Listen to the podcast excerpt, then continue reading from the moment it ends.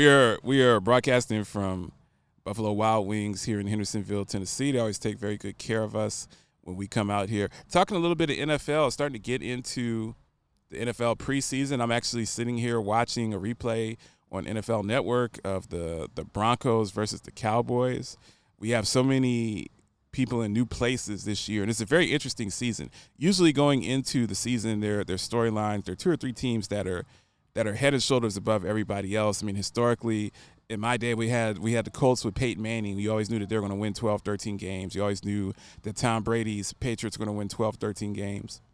Even before that, you knew that the Montana 49ers and the, and the Cowboys with Troy Aikman and, and Michael Irvin and Emmitt Smith are going to, to, to be in the mix every year. They're going to be elite every year. They're going to be factors every year. We don't really know who's going to be good this year.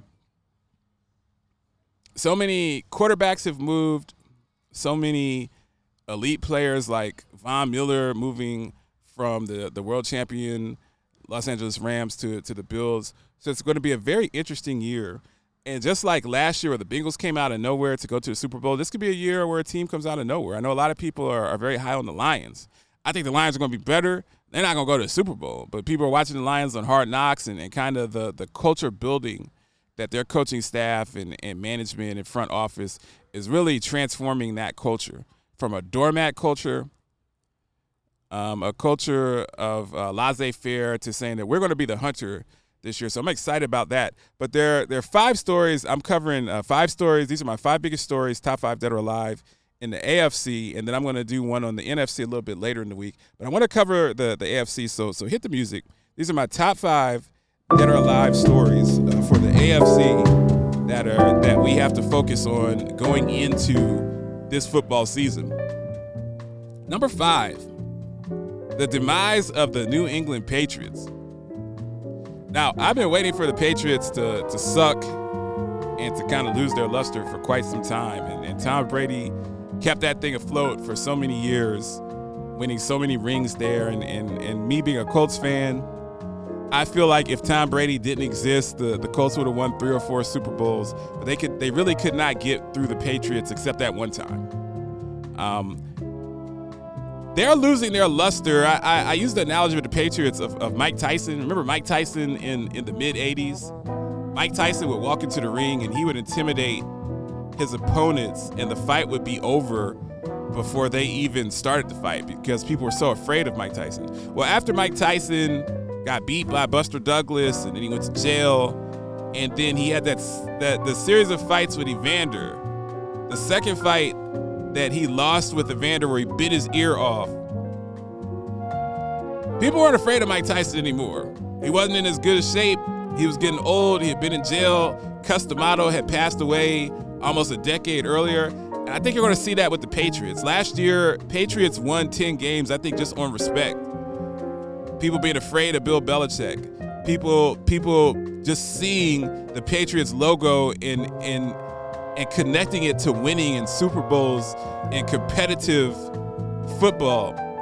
I think the Patriots are naked this year. I, I like Mac Jones. He's good. I don't see anything great in him. The Patriots, to me, they got six and they got six and eleven written all over them. Number two, Indianapolis Colts defense. Everybody thinks the big story with the Colts is Matt Ryan, and Matt Ryan is a huge story. I think he'll put up numbers that are very similar to Carson Wentz, but he'll be a much better leader. It'll be a better locker room. He'll make that third and seven completion that Carson Wentz did not make. He'll play better in the fourth quarter than Carson Wentz played. So the stats will look the same, but the Colts will be a much better team with Matt Ryan. But Matt Ryan is not the Matt Ryan from from the Super Bowl where they were up on the, the Patriots 28 to 3 and expecting him to come in and dominate and, and be the best player on the team. The Colts defense is what's going to carry them. They, they've built their defense knowing that they can't outscore the Chiefs, they can't outscore the Chargers, they can't outscore the Broncos, they can't even outscore the Miami Dolphins with, with Tua and Cheetah and Jaylen Waddle. So they said, we're going to have the best defense in the AFC. And we're going to play bully ball. We're going to run the ball with Jonathan Taylor. We're going to hit hard. But Darius Leonard has to be healthy. He had a, a major surgery in the offseason and is having a little bit of uh, slowness recovering. How will Stephon Gilmore fit into to their package? Colts run a lot of cover two. They run a lot of zone coverage. They don't play a lot of man coverage. Stephon Gilmore is, is kind of a, a Revis Island type quarterback. Will Kenny Moore flourish while he has a contract dispute? How will, how will the Colts safeties play? How will DeForest Buckner set the tone up the middle so that some of the new pass rushers the Colts have brought in and, and some of the young pass rushers that are developing, will they be able to, to get hits on the quarterback? And that remains to be seen. The Colts have been a turnover machine, but if Darius Leonard misses significant time, he's good for about a turnover every game. So the Colts defense, that's that's what's going to make them a contender or or a team that wins 10 games that may beat the Titans getting to the playoffs, but ultimately gets thrashed in the first round of the playoffs. The number three story, top five dead or alive, is Lamar Jackson's contract. Lamar Jackson is the next person in line. Now he stated that that once once we get to the regular season, he's not going to negotiate his contract. He manages himself, so Lamar Jackson doesn't have an agent or at least doesn't have an agent that gets into the contract structure, which I think is brilliant because why would he give 5% or 7% of his money to somebody else when the bar's already been set? You know what Patrick Mahomes makes? You know what Deshaun Watson makes? You know what Josh Allen makes? These are people that are that are in his class. Lamar Jackson doesn't have a Super Bowl, but but neither does Josh Allen. Neither does Deshaun Watson. And unlike Deshaun Watson, Lamar Jackson doesn't have 30 cases on him that he had to settle in, in civil court. Lamar Jackson's been an MVP. He's been a dual threat quarterback. People are concerned about the investment in, in, him because he can get injured the way he plays. I think for this next contract, this next five years, you pay him top dollar. You make him one of the, either the first or second most paid quarterback in the NFL. So he has that. But will the Ravens do that? Will the Ravens actually let him walk? Will they franchise him? That that would be very interesting story. That would be a very interesting story to cover. Number two, Russell Wilson in Denver. I like Russell Wilson. I lived in Seattle. For those listening on, on Kixie 888M, I lived in Seattle during the Seahawks run to the Super Bowl, winning the Super Bowl, and then and then losing the next year the Super Bowl because they failed to, to give the ball to Marshawn Lynch on the one yard line. I think that Russell Wilson, and, and people don't want to say this though, he's a great guy, a, a great person, an ambassador for for sick children and medicine. People think he's a little corny. People think that he's too polished and too contrived. And so he, he doesn't have the cool factor that, that some of these quarterbacks have. That said, man, he he seems to be on on the back end of his career. He's not as good of a player. I feel like he's regressing. I don't feel like he's going to be the savior that the Broncos thought that they were getting. I don't think that he's going to be washed up and, and a bum and unsuccessful. But I don't I don't see I don't see Russell Wilson as a guy that's going to come in and play at an MVP caliber level and, and lead the Broncos deep into the playoffs, if not to Super Bowl. It's not like Peyton Manning when he went there at the end of his career. And then the number one story, obviously, it's always it's always it's always Andy Reid and, and Patrick Mahomes. What are they what are they going to do now that the cheetah is gone? And and that's what happens when you have successful teams that that go deep into the playoffs. They've been to the playoffs to the AFC Championship four years in a row. And I'm telling you, history says when you go to AFC Championship four years in a row, that you're gonna have a bad season. And a bad season for them might be a 10 or 11 win season. But if you've looked at the if you look at the Chiefs' schedule, their schedule is brutal. They got a brutal schedule. It's gonna be very difficult for them. And in that division where you have the Los Angeles Chargers that are getting better, everybody everybody's already penciling Justin Herbert in and simonizing his bust for Canton. And I'm not willing to go that far, but he's a darn good young quarterback. And the Raiders, they have a hell of a roster.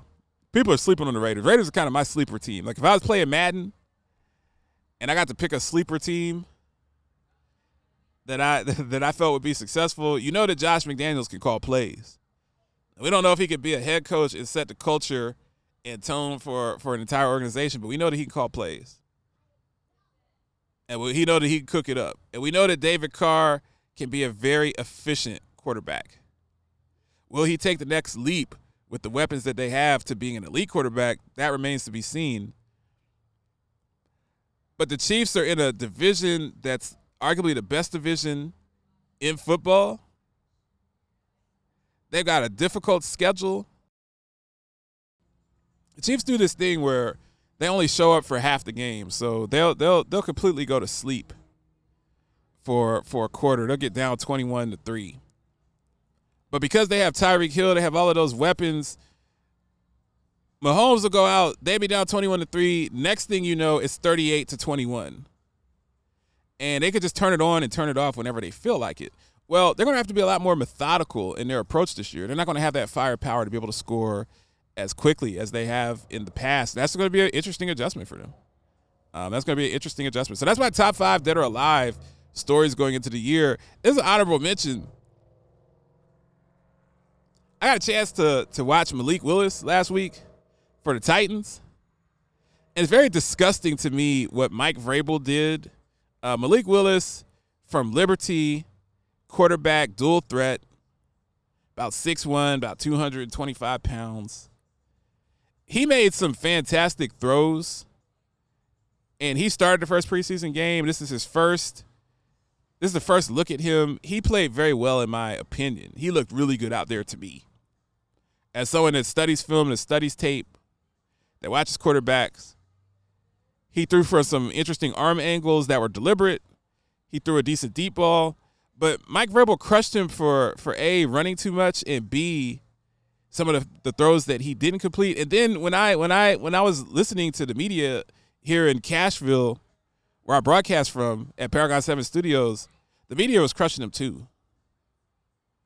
And that really disgusted me. I was just like, oh, we're going to play that game with Malik Willis. We're going to play the game where, where it doesn't matter what he does, it's never going to be good enough. Live from the Paragon 7 studios, you are listening to the Blanche J Radio Network. Paragon, Paragon 7, 7 Studios. Did you know that 12,000 people are turning 65 years old every day? Many seniors will no longer be able to age in place and will need to look for individualized solutions.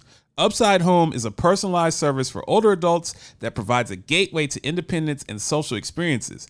Members choose how and where they want to live. Then their home manager connects them with services, amenities, and community events that promote overall wellness. Learn how Upside Home helps older adults age in the right place by calling 954 504 6122 or visiting upsidehome, that's H O M dot com.